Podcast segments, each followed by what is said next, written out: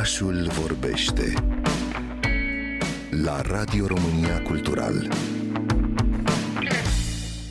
La începutul anilor 90, pictorul Horia Bernea împreună cu o mână de oameni a făcut să renască un muzeu centenar, consemna Irina Nicolau, etnograf și director al Muzeului Național al Țăranului Român. Acesta este și singurul muzeu de autor, locul în care artistul Horia Bernea a creat un muzeu viu, un etalon pentru tipul inedit de relație obiect muzeal și public. În 1996, instituția a primit de la ICOMOS cea mai înaltă distinție acordată unui muzeu din estul Europei. Acum, după finalizarea lucrărilor de consolidare, specialiștii lucrează la reamenajarea expozițiilor permanente. Dacă vreți să vedeți colecțiile muzeului, puteți vizita atât platforma Google Arts and Culture, dar și pagina muzeului, unde veți găsi tururi virtuale, despre care am vorbit cu Virgil Nițulescu, directorul Muzeului Național al Țăranului Român. În momentul de față avem șase tururi virtuale. Primul uh, a fost dedicat expoziției permanente a muzeului, așa cum e și normal, și a rămas pe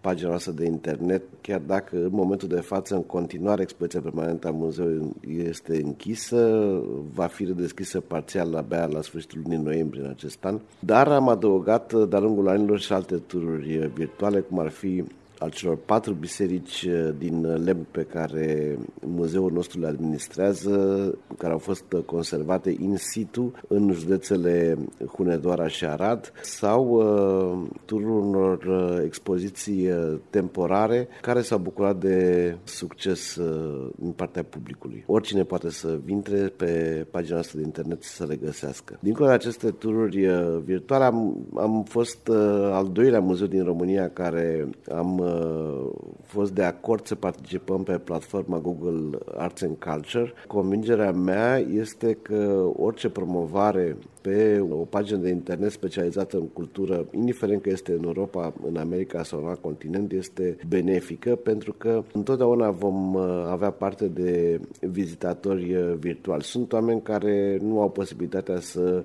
călătorească în uh, România, dar care sunt interesați să cunoască lucruri noi despre culturi pentru ei, să spunem așa, exotice, cum ar fi cultura română și atunci noi putem să le oferim acest sprijin, să le dăm o idee despre ce înseamnă cultura uh, românească, mai ales cultura tradițională românească. Am găsit pe platforma Google Arts and Culture, dar și pe pagina Muzeului uh, Național al Țăranului Român, imagini cu I în care putem descoperi un anumit cod al culorilor, al semnificației cusăturilor. Cam așa cu altița, aceasta este denumirea corectă, de fapt.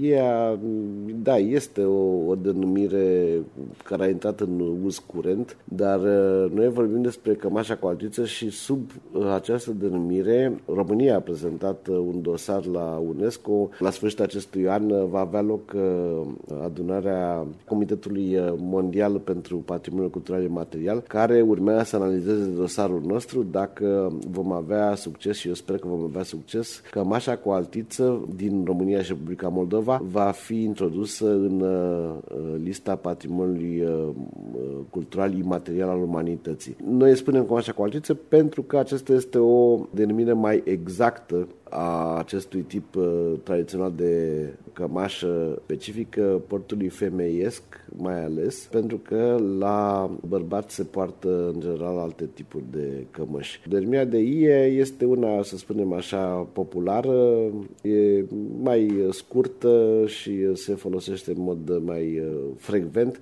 Noi uh, aici încercăm în uh, muzeu să conservăm, să promovăm denumirea tradițională, fără evident însă o ocoli și pe aceea intrată în uzul comun de ie. Cămașa cu altiță sau ia este cel mai important element al costumului popular feminin. Această haină a fost purtată de-a lungul secolelor atât de femeile simple cât și de regine, datorită măestriei cu care a fost împodobită. De altfel, portul tradițional popular este de neconceput fără ie, remarca autorul unui text publicat pe pagina expoziției Body and Code de pe platforma Google Arts and Culture. Însă nu numai ea este importantă pentru cultură, etnografia este indispensabilă istoriei unui popor.